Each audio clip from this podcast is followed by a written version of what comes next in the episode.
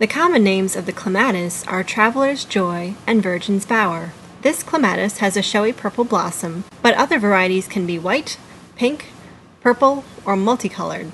The name Virgin's Bower comes from a German legend that says that the clematis protected Mary and Joseph on their flight to Egypt. Matthew 2, verse 13 says, An angel of the Lord appeared to Joseph in a dream. Get up, he said, take the child and his mother and escape to Egypt. Stay there until I tell you, for Herod is going to search for the child to kill him. Now turn around, because lavender is the next plant on the audio tour.